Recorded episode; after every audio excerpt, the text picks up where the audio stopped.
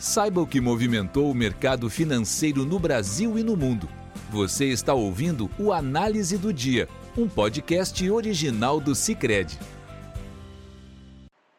Olá pessoal, muito obrigado por nos acompanharem em mais um podcast do Cicred. Aqui quem fala é Gustavo Fernandes, da equipe de análise econômica. Nesta quinta-feira, 10 de março de 2022, vamos falar sobre os assuntos que movimentaram o mercado financeiro aqui no Brasil e no mundo.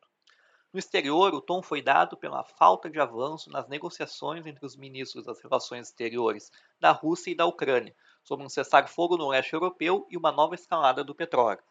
As principais bolsas europeias fecharam em queda nesta quinta-feira.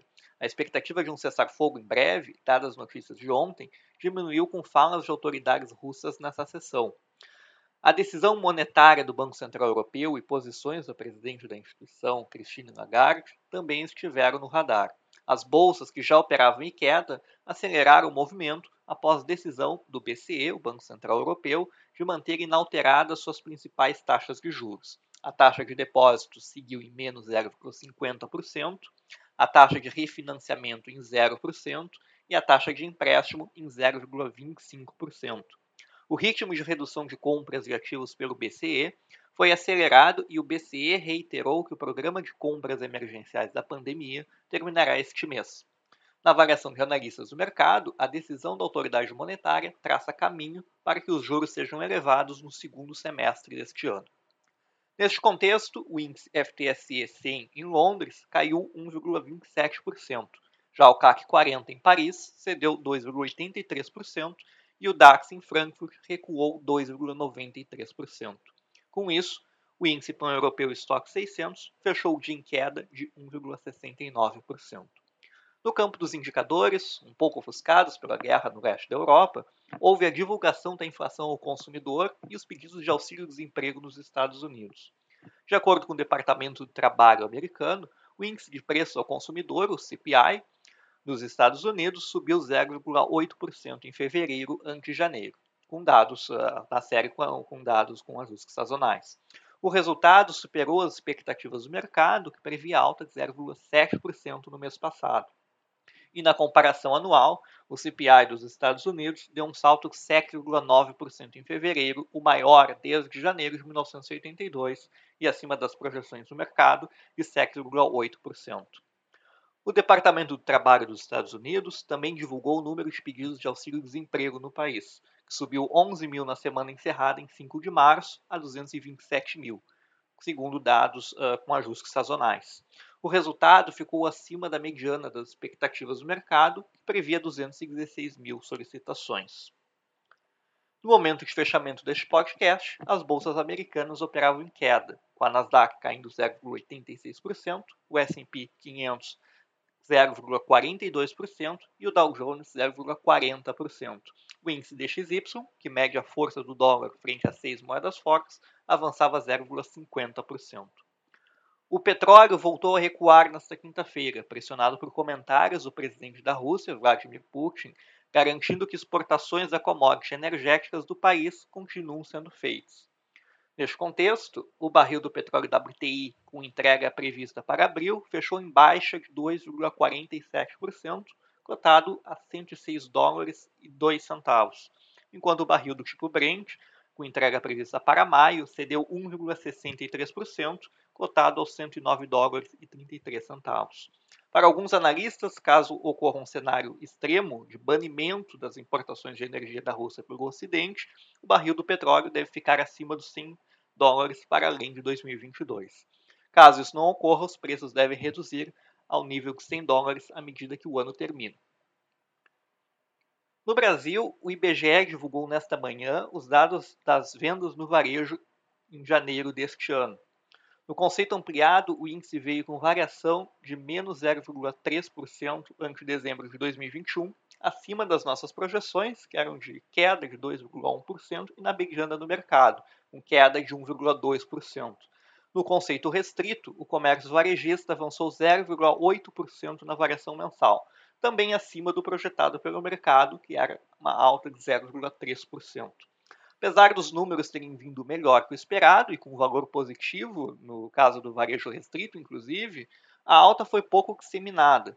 Tendo recuo de cinco das oito atividades que compõem o índice restrito, o que inclui atividades de maior peso, como supermercados e itens de vestuário, que, de certa forma, reflete a perda da renda real das famílias. E do, das duas atividades extras do índice ampliado, os veículos automotores e material de construção, que indicam uma maior uh, restrição de acesso ao crédito. Nesta manhã também houve divulgação dos dados do CAGED pelo Ministério da Economia. O saldo foi de criação de 155 mil vagas em janeiro, em linha com as expectativas do mercado e abaixo das nossas projeções. Na série sazonalizada, observa-se que a criação de empregos acelerou em janeiro em relação a dezembro, o que significa um vetor positivo no mercado de trabalho num ano em que se está projetando um, um desempenho fraco para a atividade econômica. Após quase dois meses com os preços congelados e em meio a pressões para não trazer a volatilidade do mercado externo para o Brasil, a Petrobras anunciou que vai aumentar a gasolina em 18,7%, o diesel em 24,9% e o gás de cozinha em 16%, reduzindo assim a defasagem da estatal em relação ao mercado internacional, que já beirava os 50%. No IPCA de 2022, o impacto, segundo os nossos cálculos, seria de 0,38 ponto percentual, sendo 0,22 pontos, uh, pontos percentuais em, em março e 0,15 em abril, totalizando algo em torno de 6,5 a 6,6% de variação em 2022. Mas isso ainda sem levar em conta as mudanças nos preços que podem acontecer pela aprovação de projetos de lei que estão em tramitação no Congresso. O Senado aprovou no final desta tarde um projeto que cria uma conta de estabilização dos preços dos combustíveis no país, incluindo um auxílio para motoristas de baixa renda e ampliação do vale gás pago a famílias carentes. O texto ainda terá que passar pelo crivo da Câmara dos Deputados. O projeto cria uma conta de estabilização, autorizando o governo federal a aportar recursos para minimizar o impacto de altas sucessivas na bomba. O recurso para abastecer a conta inclui os dividendos da Petrobras pagos à União, especificamente a parcela arrecadada acima do previsto no orçamento, e as receitas do pré-sal, além de outras fontes relacionadas ao petróleo. A equipe econômica do governo é contra o Fundo de Estabilização, mas conseguiu emplacar alterações que condicionam a medida ao espaço fiscal e orçamentário. Na prática, o aporte de recursos ficará submetido ao teto de gastos públicos e à disponibilidade efetiva de recursos no Caixa Federal.